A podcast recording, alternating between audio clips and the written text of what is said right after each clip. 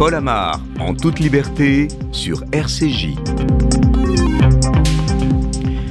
Bonjour. Quand deux hommes en Israël massacrent à coups de hache trois pères de famille, faisant de leurs 16 enfants 16 orphelins, ils sont qualifiés en France d'assaillants.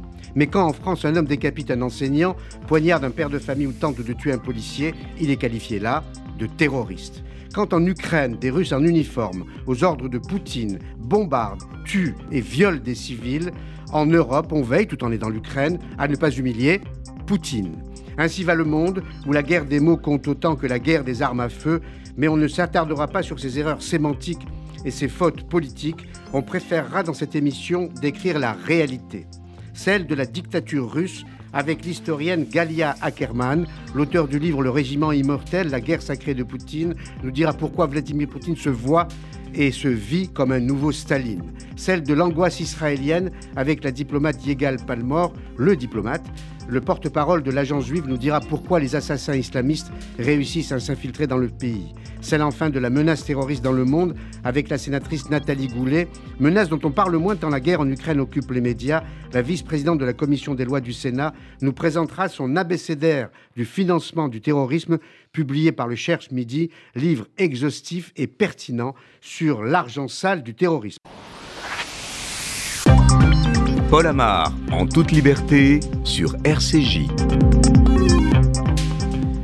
Moscou, lundi 9 mai, place rouge, parade militaire en grande pompe, mais marche funèbre dans les têtes. Les soldats russes qui défilaient devaient penser à leurs milliers de camarades morts en Ukraine pour avoir servi la folle ambition de leur président dictateur.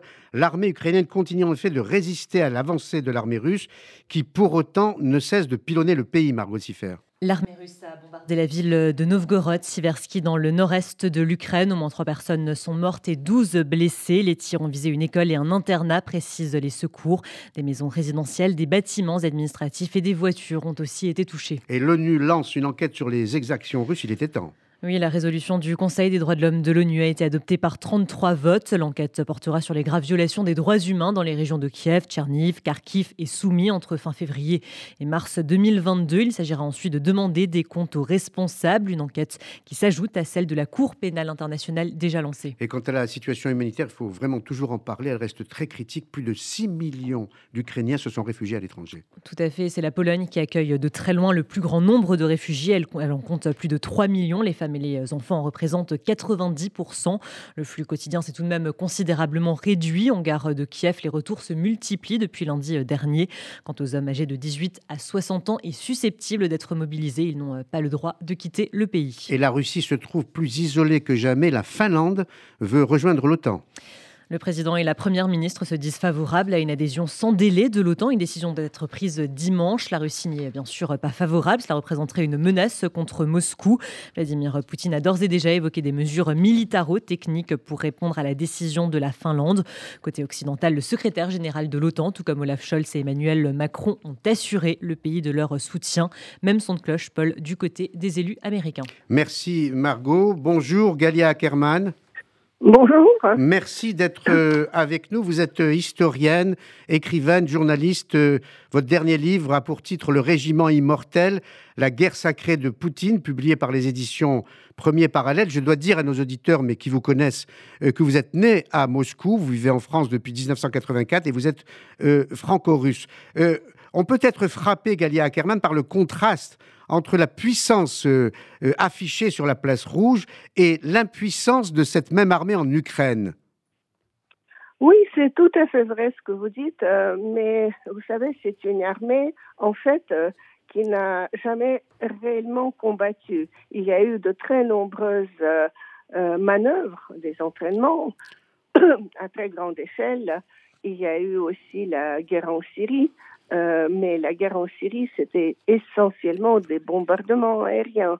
Euh, au sol, il y avait euh, la milice Wagner, mais pas vraiment l'armée régulière. Et donc, c'est une armée qui, ni psychologiquement, ni physiquement, n'était préparée à rencontrer une résistance. Il y a eu une énorme erreur d'appréciation concernant l'armée ukrainienne. Et, euh, vous-même, est-ce que vous êtes surprise par la, la capacité de résistance de l'armée ukrainienne? Il faut dire que je suis surprise un peu comme tout le monde parce que cette armée, elle a été pratiquement euh, démantelée, euh, mise euh, hors état de nuire, si l'on peut dire, euh, pendant les années Yanukovych. Il y a eu aussi beaucoup de corruption avec des histoires d'officiers vendant les armes à droite et à gauche dans des filières grises. mais apparemment, pendant les années Poroshenko et Zelensky, euh, il y a eu euh, une très forte euh, euh préparation de, cette armée parce que, à vrai dire, le pays euh, se trouve en guerre depuis 2014, depuis l'annexion de la Crimée et l'occupation par les séparatistes appuyés par Moscou d'une partie du Donbass. Et euh, c'est une armée qui a été aussi euh, pas mal entraînée par euh, des, enfin des, des, des membres d'armées occidentales. Fait, oui. Il y a certains même qui disent que c'est probablement actuellement la meilleure armée au monde, la plus moderne, l'armée ukrainienne. Tout à fait. Et alors il y a une autre surprise euh, et, votre avis euh, sera intéressant à entendre, c'est qu'il y a dans, cette partie du Donbass des Ukrainiens pro-russes, russophiles. On pensait qu'ils allaient accueillir en héros euh, l'armée russe. Ça n'est pas le cas. Il n'y a pas eu d'adhésion massive des pro-russes ukrainiens à l'armée de Poutine. Non, non. Il faut dire que les Russes ont eu quand même euh, quelques succès parce qu'ils ont occupé dans les premiers jours de guerre, euh, quand l'armée ukrainienne n'était vraiment pas préparée euh, à, riposter. Il y a eu peut-être aussi des complicités. C'est la ville de Berdiansk, qui est donc la mer d'Azov, et la ville de Kherson et la région de Kherson.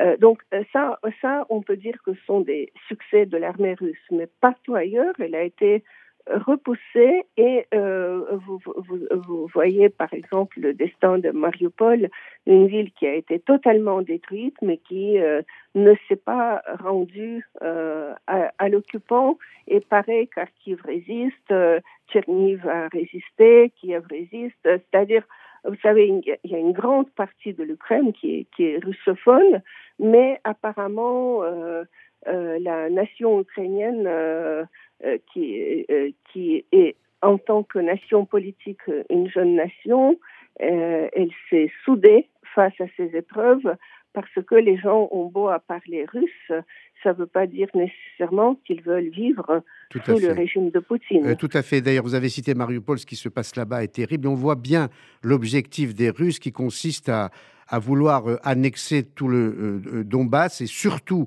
à priver l'Ukraine d'accès à la mer, ce qui aurait des conséquences économiques terribles. Euh, est-ce que, malgré euh, la résistance ukrainienne, est-ce que cet objectif peut être malheureusement pour les Ukrainiens atteint par l'armée russe? Oui, je voulais juste dire un mot parce que hier, euh, j'ai vu sur Twitter un appel euh, euh d'un juif, d'un juif qui fait partie du, du, contingent qui défend encore l'usine Azovstal, qui, qui, se terre dans les souterrains de cette usine. Mmh. Il nomme plusieurs non-juifs de gens euh, qui, euh, de juifs qui, sont là et là on appelle aux autorités euh, d'Israël d'aider. Donc, vous voyez tous ces mythes sur Azov, régiment nazi, etc. Il est contredit par une présence très importante de juifs pendant dans, le siège, donc dans la défense euh, dernier, dernier îlot de défense euh, euh, de Mariupol. Euh, excusez-moi. Alors sur l'objectif, non, non, c'est très pertinent ce que vous venez de dire, et, et d'ailleurs ça dément les accusations de nazisme proférées par, par Poutine. Ma question portait sur l'objectif final des Russes qui voudraient annexer oui, le Donbass. Est-ce qu'ils ont une chance d'y parvenir? Écoutez, c'est vrai que, comme l'a dit Joseph Borrell, euh, je pense que tout, va se décider sur le champ de bataille euh, parce que l'objectif est très clair. L'objectif est de, de créer euh, un très large pan euh, du territoire ukrainien qui part du nord du Donbass et qui euh, donc tourne ensuite vers le sud avec l'idée de prendre aussi, en plus de, de, de, de Mariupol, Nikolaev et Odessa. Et si ça se réalise, bien sûr, ce sera une perte terrible pour l'Ukraine parce que ça lui barre l'accès à la mer, donc euh, ça rend très difficile le commerce, etc. Mais euh, euh, c'est pas du tout sûr que même s'ils occupent les Russes, euh, Nikolaev et Odessa, ce qui pour l'instant n'est absolument pas gagné, qu'ils puissent y rester longtemps parce que euh, l'armée ukrainienne a montré déjà ses capacités de se battre.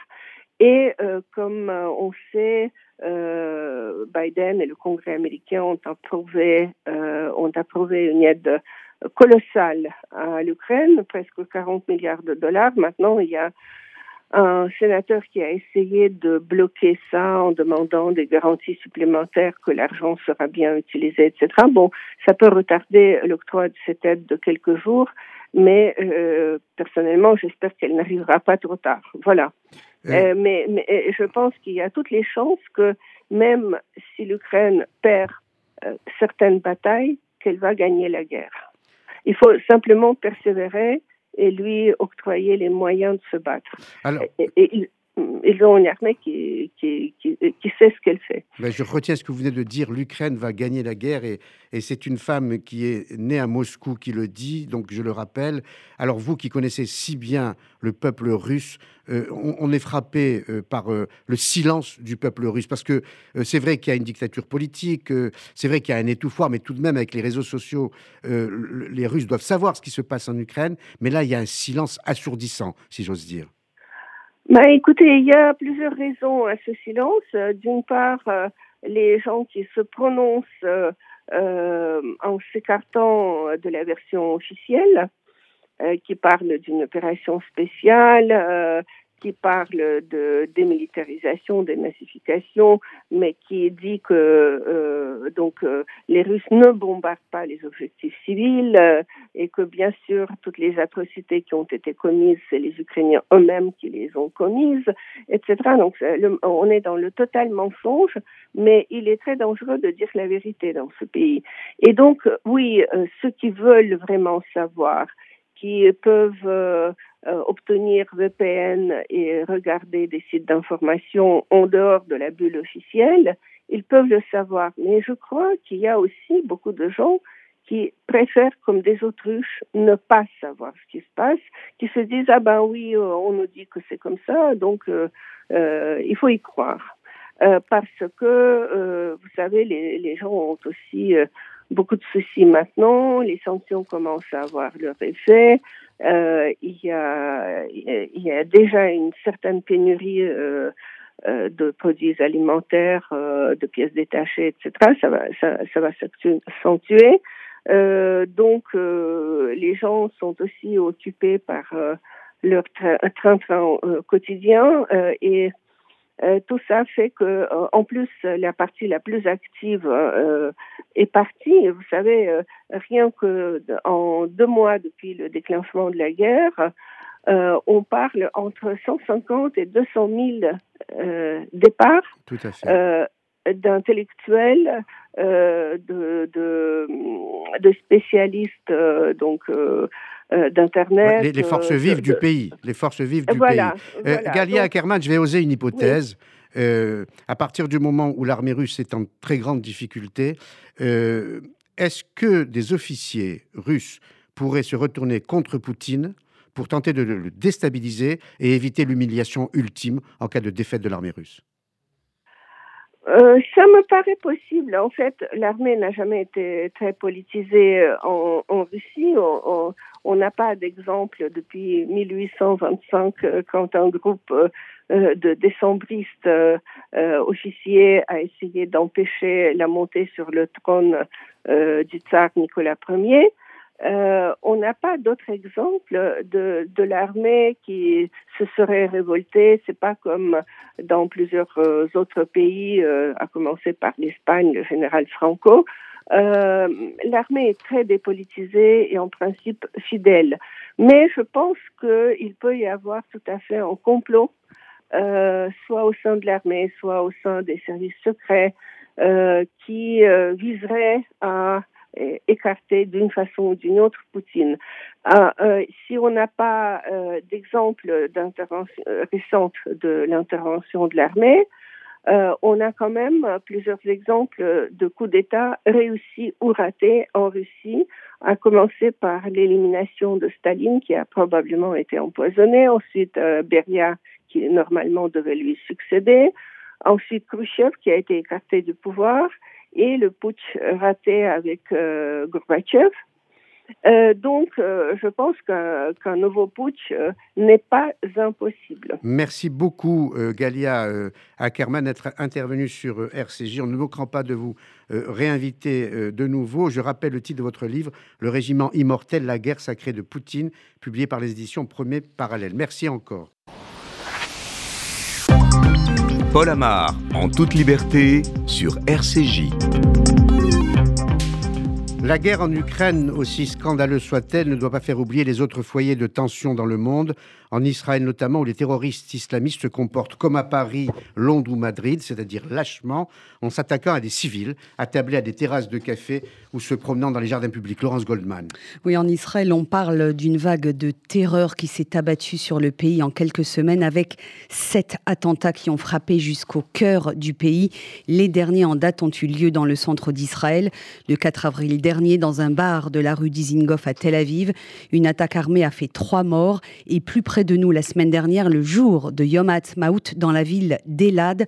Ce sont trois pères de famille qui ont sauvagement été tués à l'arme blanche et à la hache. Les victimes sont donc des civils, mais aussi des militaires. On se souvient de ces deux soldats assassinés près de Hadera, dont une jeune franco-israélienne originaire de Natania. Aucune ville n'est à l'abri de ces attaques terroristes. Les implantations de Cisjordanie sont également prises pour cible, comme à Tekoa et à Ariel. La majorité des attentats ont été perpétrés par des Palestiniens originaires des territoires. Et le gouvernement israélien s'attend à affronter une longue période de terreur. Oui, c'est en tout cas ce qu'affirme la radio publique israélienne Cannes, rappelant la précédente vague de 2016. Le gouvernement de Naftali Bennett est accusé par l'opposition de ne pas être à la hauteur de la situation, mais l'armée et les services de renseignement annoncent qu'au moins 66 attaques terroristes ont été déjouées depuis la mi-mars et que plus de 500 individus soupçonnés d'activités terroristes ont été arrêtés multiplie ses opérations en Cisjordanie pour retrouver les assaillants. Les deux terroristes responsables de l'attentat d'Elad ont ainsi été capturés dimanche dernier à l'issue d'une chasse à l'homme de plus de 60 heures dans la région de Jenin. Par ailleurs, Israël a refusé l'entrée dans le pays à plus de 1000 Palestiniens, tous membres des familles des terroristes. Et il faut préciser, Laurence, que le, le Hamas ne serait pas commanditaire de ces attentats. Oui, l'armée israélienne estime que le Hamas surfe sur la vague du succès des attaques terroristes, mais ne les dirige pas selon les services de renseignement israéliens, des Palestiniens vivant à Jenin et dans les villages voisins ont été recrutés par des agents du djihad islamique depuis la bande de Gaza via les réseaux sociaux. L'État islamique serait également à l'origine de plusieurs de ces attaques. J'ajoute, Paul, que le climat de tension qui pèse sur Israël ne retombe pas. Une tentative d'attaque au couteau a eu lieu ce matin près de l'implantation juive de Bethel. Terroriste palestinien armé d'un couteau a jeté un bloc de pierre sur une voiture. Il a tenté d'ouvrir les portes du véhicule dans lequel se trouvaient trois Israéliens pour les poignarder. Il a été neutralisé par les forces de l'ordre sur place qui lui ont tiré dans les jambes. Merci Laurence. Bonjour Igal Palmore. Merci d'être euh, avec nous sur euh, RCJ. Euh, je rappelle à nos auditeurs qui vous connaissent très bien que vous êtes aujourd'hui porte-parole de l'agence juive. Vous avez été en poste dans plusieurs capitales européennes. Igal, il y a eu la violence en son temps du Fatah. Il y a et il y a toujours la violence du Hamas. En quoi cette violence nouvelle assassine est-elle différente des deux autres? Eh bien, euh, c'est assez simple, même si cette violence est inspirée par des discours incendiaires euh, des patrons du Hamas euh, ou d'autres chefs militants et violents des organisations palestiniennes. Et elle n'en est pas pour autant euh, le résultat opérationnel, c'est-à-dire qu'il n'y a pas d'organisation, de cellules, de réseau euh, opérationnel derrière ces, euh, ces attentats et ces tentatives d'attentats. Ce sont des individus qui passent à l'acte par une décision personnelle euh, souvent sans le moindre contact ou sans le moindre avertissement, euh, sans forcément un lien quelconque, un, lien concret quelconque avec euh, une organisation. Et, et, assez souvent, c'est même des gens qui, qui n'ont jamais été répertoriés par les services de sécurité.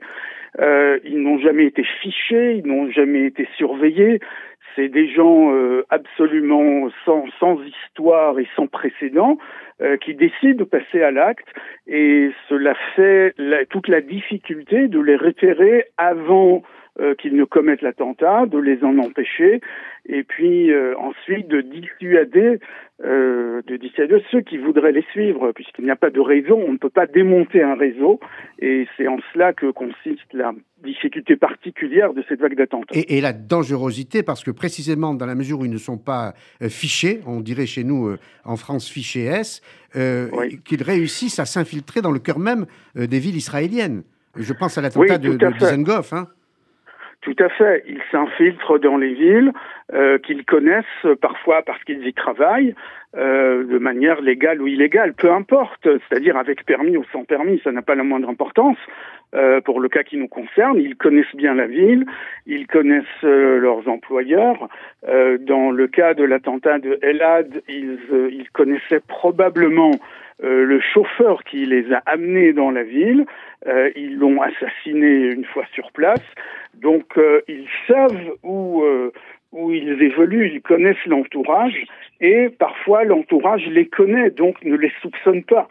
Et ça, c'est effectivement très dangereux parce qu'il y a très peu de chances pour les, très peu de possibilités pour les services de sécurité euh, de, de, repérer un, un, poisson dangereux de la sorte dans le grand vivier du, du terrorisme. ce qui explique en partie le désarroi quand même de, de l'armée israélienne, de Tsahal et, du pouvoir israélien. Oui, oui, parce qu'il n'y a rien à faire euh, de manière visible et ostentatoire. C'est-à-dire que si on a affaire à une vague de violence menée, organisée, commanditée par une organisation connue comme le Hamas ou le Fatah ou le djihad islamique, eh bien, on sait où frapper. On connaît euh, si vous voulez, la, la, tête du serpent, on sait euh, où, où, euh, où, il se cache, on sait où il se terre, on, il y a des réseaux, il y a des infrastructures, euh, il y a un moyen de frapper de manière visible pour dissuader et également pour assurer la population qui est la victime de ces attentats.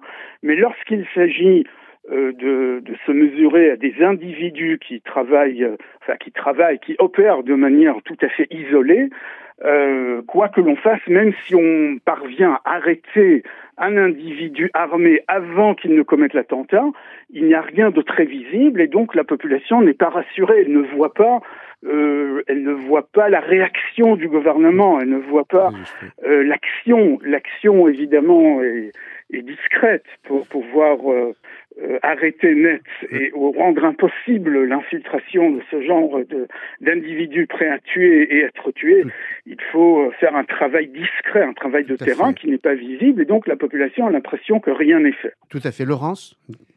Euh, on se souvient, il y a un an, des affrontements hein, dans les villes mixtes judéo-arabes d'Israël. Il y a eu euh, cet incident mercredi soir, deux jeunes juifs qui ont été agressés par un groupe de jeunes arabes. Ça s'est passé dans la ville d'Akko, hein, à Saint-Jean-d'Acre, euh, donc une ville à population mixte. Est-ce qu'on peut redouter une contagion terroriste aux Arabes israéliens?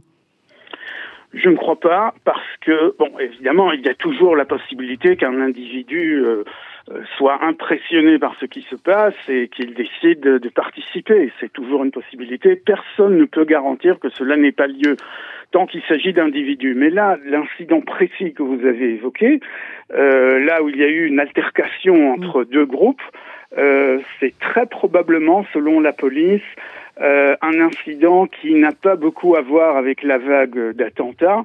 C'est sans doute une violence locale euh, entre groupes. Il y a eu peut-être euh, une tension avant, une tension qui a précédé l'altercation, une, une pré-altercation, si vous voulez, sur un autre lieu de la ville entre les mêmes, les mêmes individus des deux côtés. Donc la police tend à penser que ce serait d'ordre euh, eh bien, disons non euh, non non terroriste, ce serait d'ordre euh, de, de, eh bien, je sais pas, une violence une violence quotidienne dans, dans la rue, ça peut ça peut exister. Et si ça se fait entre des, des jeunes arabes et des jeunes juifs, il y a toujours la possibilité que la motivation soit aussi euh, nationaliste, comme on dit ici, ou, religieuse, ou quelque chose de ce genre. Mais ce n'est pas forcément un acte que, que l'on peut classer comme terroriste. Alors, cette vague de, terreur, vous restez avec nous, Yigal, parce que on va parler d'un fait euh, précis. Cette vague de terreur qui a endeuillé en quelques semaines Israël, euh, je rappelle, et Laurence l'a rappelé, que 19 personnes ont été assassinées, a laissé les médias occidentaux et les gouvernements complètement indifférents. 19 morts. Mais il a suffi qu'une personne, une consoeur en l'occurrence, une journaliste arabe soit tuée au cours d'un affrontement à Jénine entre terroristes et soldats israéliens pour qu'une véritable bronca se déchaîne contre Israël, considéré comme coupable avant même le début du début d'une enquête, Églantine de la.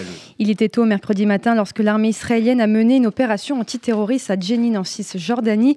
Des terroristes palestiniens auraient alors ouvert le feu et lancé des engins explosifs contre les soldats israéliens qui auraient riposté par des tirs. Lors de ces affrontements, la journaliste de la chaîne de télévision Al Jazeera, Shirin Abou Klé, a été tuée. Et c'est une journaliste célèbre au Proche-Orient, très connue. Palestinienne chrétienne âgée d'une cinquantaine d'années, Shirina Bouaklé avait travaillé à la Voix de la Palestine, Radio Monte Carlo, avant de rejoindre la chaîne qatari Al Jazeera, où elle s'est fait connaître à travers le Moyen-Orient pour ses reportages sur le conflit israélo-palestinien. Et évidemment, la question euh, se pose de la responsabilité. Le président de l'autorité palestinienne, Mahmoud Abbas, et le groupe des pays arabes à l'ONU ont accusé l'armée israélienne de l'avoir tué.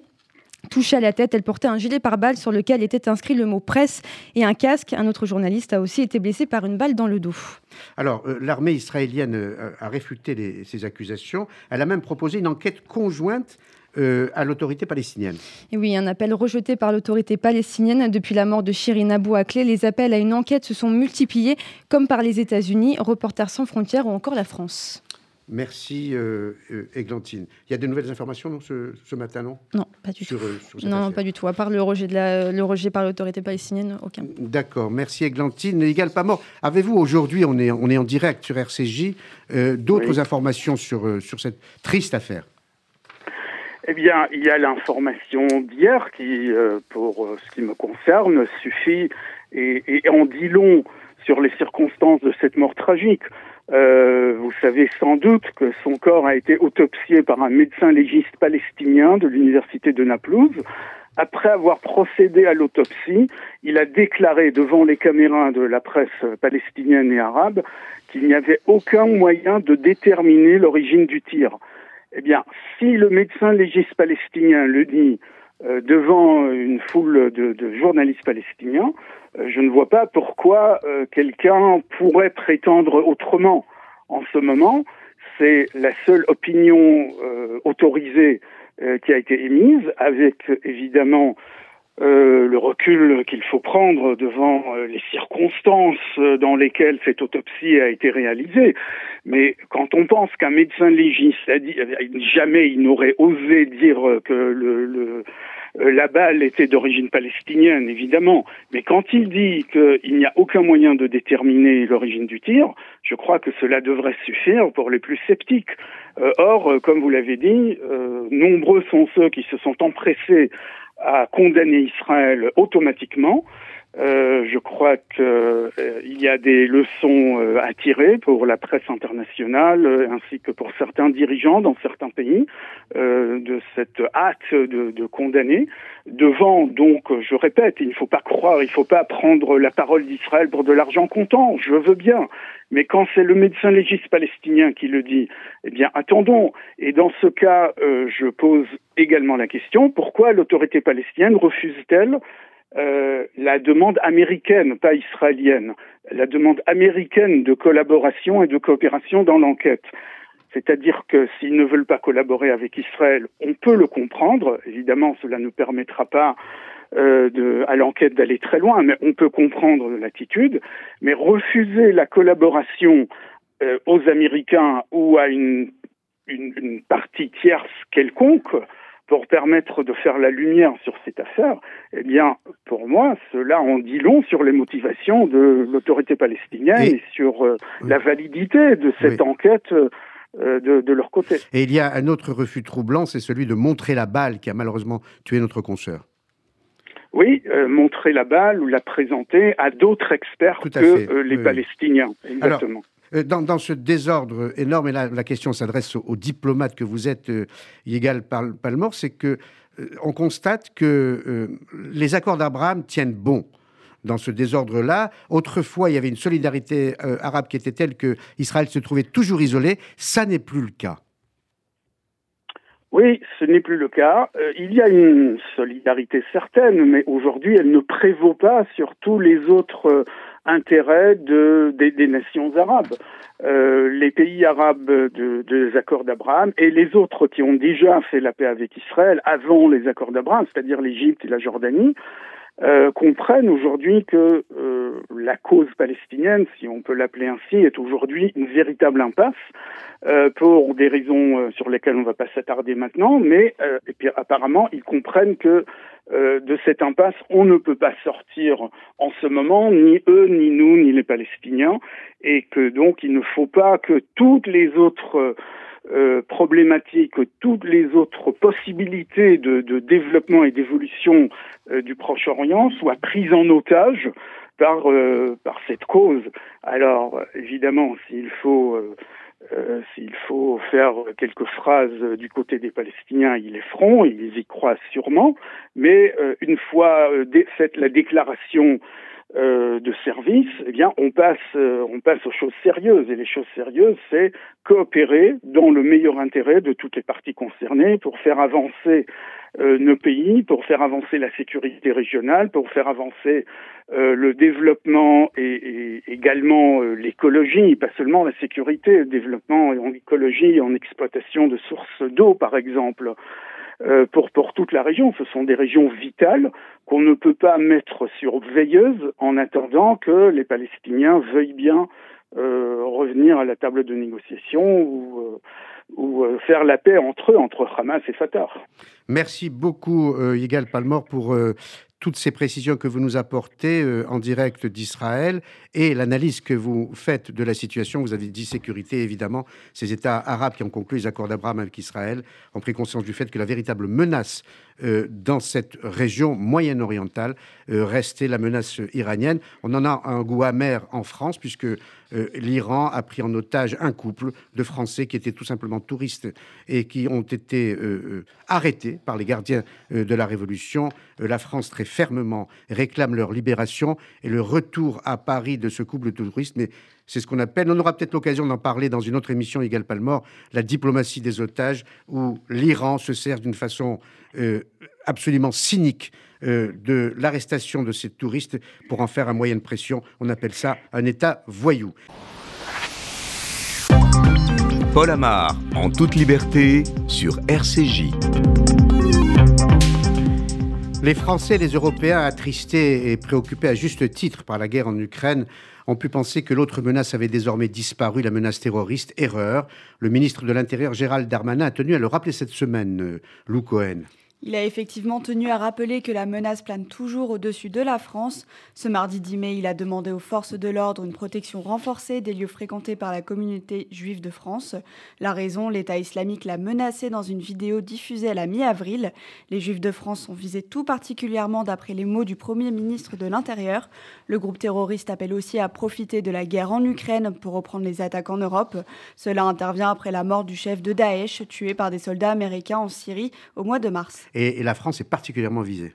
Oui, depuis le début du quinquennat d'Emmanuel Macron, la France a été frappée par 17 attaques islamistes. La dernière en date s'est déroulée à Cannes le 8 novembre 2021. Un policier avait été attaqué et blessé au couteau devant un commissariat de la ville. Avant ça, le dernier attentat daté d'il y a un peu plus d'un an, le 23 avril 2021. Un terroriste avait mortellement poignardé une fonctionnaire au commissariat de Rambouillet. Mais Gérald Darmanin s'est voulu positif sur le bilan de la politique sécurité d'Emmanuel Macron pendant la campagne présidentielle. En février, il a rappelé que des mesures importantes ont été prises ces cinq dernières années.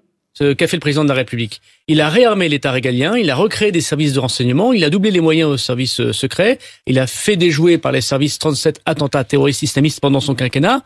Il y a eu évidemment aussi des attentats qui se sont déroulés, le cas de Samuel Paty étant euh, le plus emblématique, euh, je l'imagine. Mais euh, par ailleurs, il a sorti la France de l'état de sécurité permanent, l'état d'urgence. La priorité du quinquennat a été la lutte contre le terrorisme. Aujourd'hui, fort heureusement, même si la menace est très forte et reste forte, on en parle moins. La menace reste quand même forte pour le ministre. Au mois d'avril, il avait déjà demandé au préfet, à la police et à la gendarmerie de maintenir une forte vigilance vis-à-vis des lieux à caractère religieux. Cette période a été marquée par des fêtes religieuses chrétiennes, juives et musulmanes en même temps. Gérald Darmanin souligne la menace terroriste est toujours élevée. Euh, merci Lou et bonjour Nathalie Goulet. Bonjour Paul Amar. Merci d'être avec nous sur RCJ. Vous êtes sénatrice de l'Ordre depuis 2007. Vous faites partie de l'Union centriste et vous êtes par ailleurs euh, vice-présidente de la commission euh, des lois au Sénat. Alors Nathalie Goulet, on sait que la police, l'armée, le renseignement sont mobilisés contre le terrorisme, mais il y a une autre façon de le débusquer, de le neutraliser. Elle consiste à s'intéresser à son financement et c'est ce que vous proposez, Nathalie Goulet, en publiant ce livre, L'abécédaire du financement du terrorisme, euh, édité par le Cherche Midi, qui se lit comme un polar et se consulte comme un dico. Pourquoi et comment avez-vous pensé à cette voie bah, c'est-à-dire que euh, parler du terrorisme, qui est en fait euh, un sujet sur lequel je travaille depuis longtemps, j'ai présidé une commission d'enquête euh, que j'avais demandé six mois avant Charlie. Un de vos collègues, vous savez, David Thompson, avait écrit un bouquin très bien sur les djihadistes français, et en le lisant, j'ai pensé qu'on n'avait pas les outils de lutte. Donc, sur ces nouvelles menaces. Donc, j'ai commencé à travailler, j'ai continué à travailler, et parallèlement, euh, j'ai aussi, depuis au moins 2010, travaillé sur la fraude fiscale et l'évasion fiscale.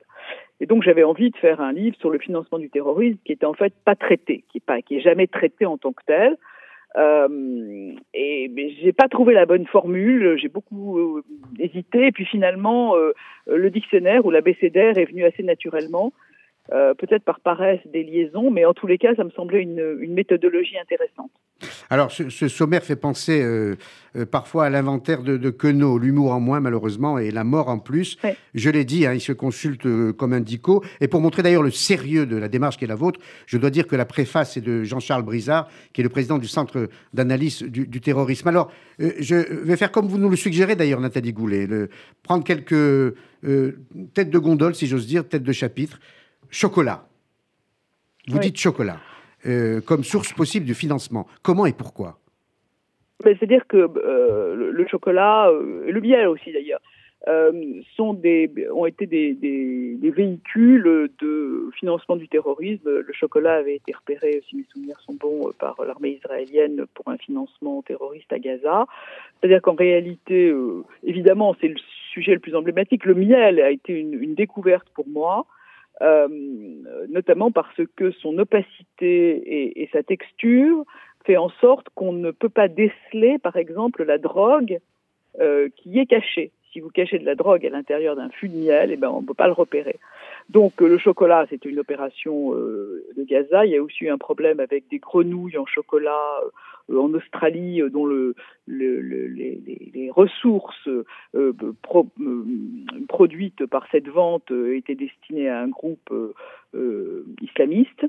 donc, vous voyez, tout est bon, tout est bon pour financer le terrorisme. Alors, un mode de financement aussi extrêmement sournois et qui peut être même invisible dans un premier temps, Awala, qui veut dire mandat, transfert de, fonds. Oui. Oui. Alors ça, c'est une méthode ancestrale euh, et, en fait, c'est un, c'est un, c'est comme un troc, sauf que en fait l'argent ne circule pas vraiment, mais mais euh, c'est un moyen alors totalement opaque, totalement euh, invisible euh, de transférer de l'argent. Euh, c'est un dispositif sur lequel le, le législateur n'a quasiment aucune prise parce qu'on n'arrive pas du tout à le maîtriser.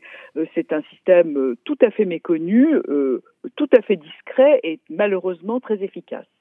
Alors, les, terroristes euh, habillent toujours leur démarche d'un discours très idéologique et très politique, mais à, vous lire, euh, on voit bien qu'ils empruntent à la mafia euh, leur méthode criminelle, parce que là, j'ai dit chocolat, j'ai dit voilà, bon, on avait l'air de, enfin, j'avais l'air un petit peu de prendre en dérision ces choses-là, mais quand je lis dans votre livre qu'ils utilisent aussi le trafic d'êtres humains le trafic d'animaux, le trafic de drogue pour financer leur euh, démarche mortifère, là c'est assez terrible. Oui, et auquel il faut ajouter euh, un, chapitre qui donne le haut le cœur sur le trafic d'organes. Sur le trafic d'organes, parce que, effectivement, vous, avez complètement raison. En réalité, les, circuits de financement du terrorisme sont complètement poreux avec ceux de la délinquance financière. Et au bout d'un moment, euh, finalement, les terroristes sont non seulement des terroristes porteurs de mort, mais, mais des mafieux euh, qui tirent des profits financiers sous un couvert euh, religieux ou, islamiste euh, sont des, délinquants, en plus d'être des criminels, sont en plus des délinquants financiers et les circuits sont complètement poreux puisque vous avez des, groupes terroristes dans le Sinaï qui sont financés par les cartels de la drogue de Medellin. Hmm. Et ce qui accroît la, difficulté et d'ailleurs ajoute à, l'angoisse, c'est qu'il y a maintenant, et vous le démontrez de façon pertinente, un terrorisme low cost, pour reprendre votre propre terminologie. Oui. Oui, les, les, montants euh, nécessaires pour organiser des, euh, attentats sont de, plus en plus faibles. il y a un décalage inouï, abyssal, mm. entre le coût humain de leurs attentats et le, et le coût financier. Oui, le coût humain, le coût financier, et puis aussi euh, éventuellement le, coût économique et les, répercussions euh, évidemment euh, économique que ça peut avoir, ce qui est évidemment beaucoup moins grave que les pertes humaines. Mais, mais, effectivement, vous avez complètement raison. C'est la raison pour laquelle il faut être extrêmement vigilant aux signaux faibles. Alors, vous énoncez toutes les mesures qui ont été prises hein, pour essayer de, de, de, traquer ces terroristes et de découvrir leur mode de financement, mais vous dites avec beaucoup d'honnêteté et d'humilité que le régulateur a toujours un temps de retard sur les terroristes qui font preuve parfois d'inventivité.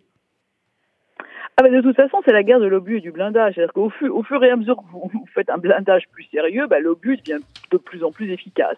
Euh, et puis surtout, le législateur, euh, parfois, un peu mou du genou. Il faut quand même dire les choses comme elles sont. Bon, euh, quand on a eu euh, le texte sur le, le, séparatisme ou les principes de la République ou comment vous voulez l'appeler, on a toujours un peu de difficulté sur le contrôle des financements d'un certain nombre d'associations ou d'un certain nombre de procédés.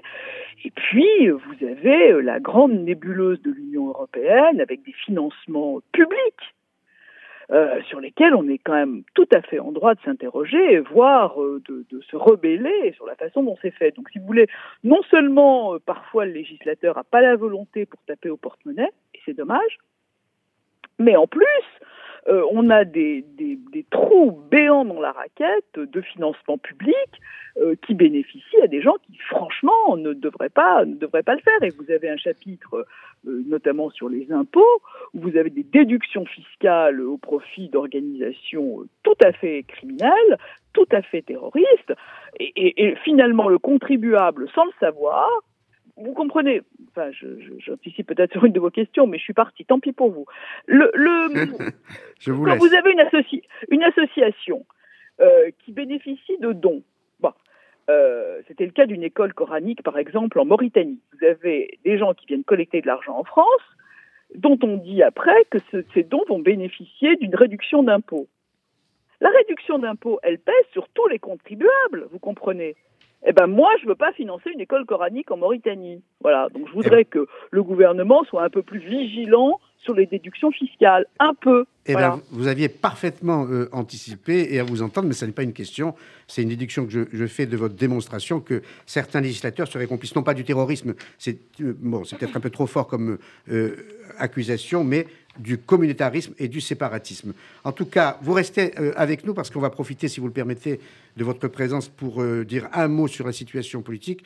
On va consacrer quelques minutes à la situation politique avec vous et Clantine Tenalet, parce que comme nous, j'imagine, vous êtes sénateur, sénatrice, pardon, et vous attendez Godot ou Godot autrement dit le ou la première Premier ministre qu'on nous promet depuis la présidentielle, mais qui n'apparaît toujours pas, Églantine.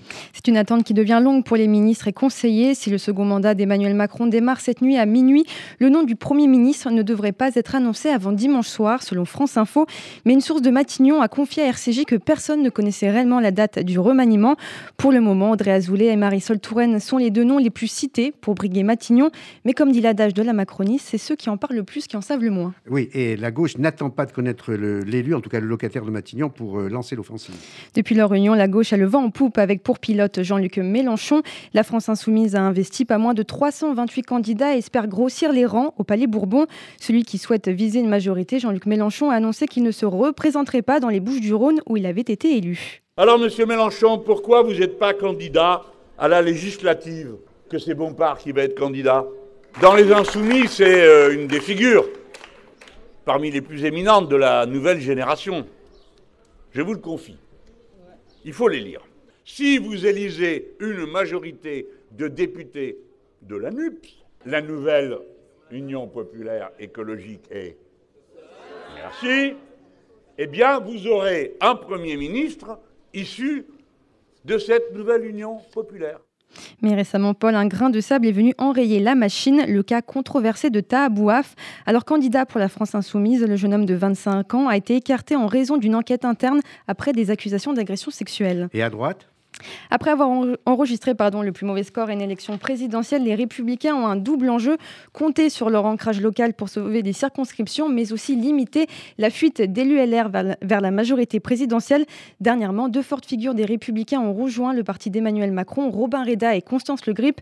Plusieurs députés sortants LR ne comptent pas aussi se représenter comme Christian Jacob, le président du parti. Et quant à la majorité, elle se voit encore majorité au lendemain législatif. Et oui, après le triomphe d'une majorité en 2017, la République en marche veut réaliser à nouveau l'exercice avec le Modem et Horizon d'Édouard Philippe.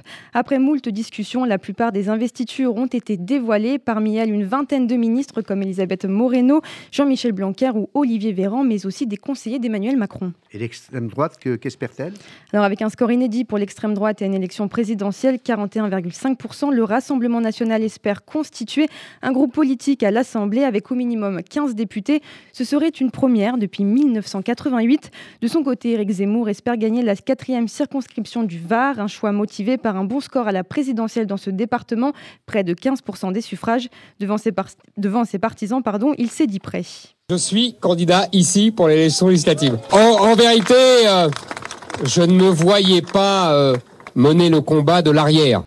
Mais le candidat aux 7% à la présidentielle a très peu de chance. Le parti Reconquête n'a aucune alliance pour les législatives, alors qu'Éric Zemmour a longtemps appelé à l'union de la droite. Selon Harris Interactive pour Challenge, le camp présidentiel conserverait la majorité absolue avec 300 à 350 sièges. 105 à 168 sièges iraient à la gauche radicale, contre 52 à 80 pour le parti de Marine Le Pen. Merci Églantine. Euh, Nathalie Goulet, vous osez un pronostic pour ces législatives? Non, j'ose pas de pronostic parce que je veux pas, je veux pas croire qu'on va encore euh, subir une majorité pléthorique de la République en marche à l'Assemblée nationale qui, euh, qui vraiment euh, a été, a été d'une gestion pour nous au Sénat extrêmement difficile. bon, j'ose croire que cette fois-ci ils auront un peu plus de, de, de métier que la dernière fois parce qu'on a ça, ça a quand même été assez pénible cette majorité. Mais euh, même s'il a une majorité, euh, euh, Emmanuel Macron affirme avoir changé. Donc le quinquennat numéro 2 ne ressemblera pas nécessairement au quinquennat numéro 1. Quel est votre avis? Écoutez, j'ai un peu de mal à y croire. Je voudrais bien y croire parce qu'au point de vue de la méthode, personne ne nie l'intelligence du président. ni de certains de ses ministres, j'entendais tout à l'heure Darmanin et tout ça, sont des gens du SOP, sont des gens très sérieux, très solides. Mais franchement, la méthode est, vraiment très très très très difficile. Le, dialogue ne se fait pas, euh, l'écoute non plus, le partage encore moins. Euh, bon, écoutez, espérons. Oula, vous savez, extrêmement sceptique. On avait passé en début de saison la chanson de Julio Iglesias. On ne va pas le, la repasser, ce serait de mauvais goût. Mais cette fameuse chanson, je n'ai pas changé. Je suis toujours ce jeune homme. Moi, j'ai du mal, j'ai du mal à y croire parce que si vous voulez, euh, compte tenu du contexte de son élection, euh, qui a dû encore renforcer les choses, des, mécaniques et des mécanismes mis en place pour essayer d'attraire le maximum de gens euh, euh LR. Si vous voulez, tout ça et, la République en marche et, Emmanuel Macron a, a, laminé les partis qui n'ont plus beaucoup d'existence. Jamais les scores n'ont été aussi mauvais, vous l'avez dit. Mais c'est surtout qu'il il, amine aussi les, circonscriptions parce que euh, bah, les députés euh, euh, vont, comme les tournesols, hein, garder des convictions dans ces moments-là. Moi, je, pense qu'il faut être constructif avec Macron, mais que si ça avait été formidable, il n'aurait pas eu d'opposition du tout. Donc il faut rester dans l'opposition jusqu'à ce qu'il montre des, signes de, ce qu'il a changé, puisqu'il a, pendant la campagne, il a bien, noté qu'il y avait eu des, y avait eu des problèmes. Moi, j'y crois pas. L'Élysée isole, le sur le Premier ministre renforce l'idée qu'il joue avec nos institutions. Euh, enfin, tout, ça euh, tout ça, euh, moi, vous savez, je suis, un, je suis un petit sénateur de Normandie, euh, je ne me mêle pas de la grande politique nationale, mais tout mais... ça est très agaçant pour tout le monde. Merci beaucoup, Nathalie Goulet. Je rappelle que vous étiez venue surtout pour nous parler de votre dernier ouvrage, L'abécédaire du financement du terrorisme, publié par le Cherche Midi avec une préface de Jean-Charles Brizard. Merci euh, encore. Dans deux minutes, cette émission prendra merci fin, mais merci et à très bientôt. Euh, la dernière séquence, vous la connaissez. Ravi de vous retrouver, Graham. Bonjour. Bonjour. Alors,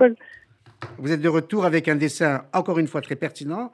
Bon, décrivez-le pendant que moi, je le recherche dans ma rubrique WhatsApp envoyée par la rédaction. Bon, ça va, j'ai su.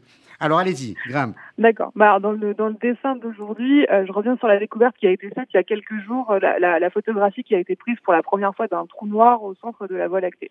Et voilà, c'est le titre du dessin, découverte d'un trou noir dans la galaxie. Sauf que le trou noir que j'ai représenté euh, est sur la Terre, qu'il a été causé par une bombe et qu'il comporte à son côté un petit drapeau de l'Ukraine. Voilà. Pas besoin d'aller chercher des trous noirs dans la galaxie puisque nous aurons peut-être bientôt le même juste à côté de chez nous. Eh ben, bravo, euh, comme d'habitude, c'est vraiment un regard très acéré sur l'état du monde. Vraiment, je, je, rappelle à chaque fois que vous êtes très jeune, mais je tiens à le dire parce que euh, vous êtes à la fois jeune, mais avec ce regard politique sur l'état du monde, où vous montrez à la fois la beauté du monde, ce fameux trou noir qui est d'ailleurs orange hein, dans la photo qu'on voit dans nos gazettes, et euh, la laideur du monde et des hommes qui dirigent notamment les grandes puissances. Et je pense évidemment à l'Ukraine. Merci beaucoup, Graham. Ce dessin, vous pouvez Merci. le voir et le revoir à, euh, à satiété sur les réseaux sociaux et sur le réseau de RCJ. Cette émission prend fin. Il nous reste 5 secondes pour qu'on arrive à 13h pile le temps de vous souhaiter un très bon week-end et de vous dire que Rudy et sa rédaction vous donneront des infos tout au long de la semaine. À vendredi prochain. Au revoir.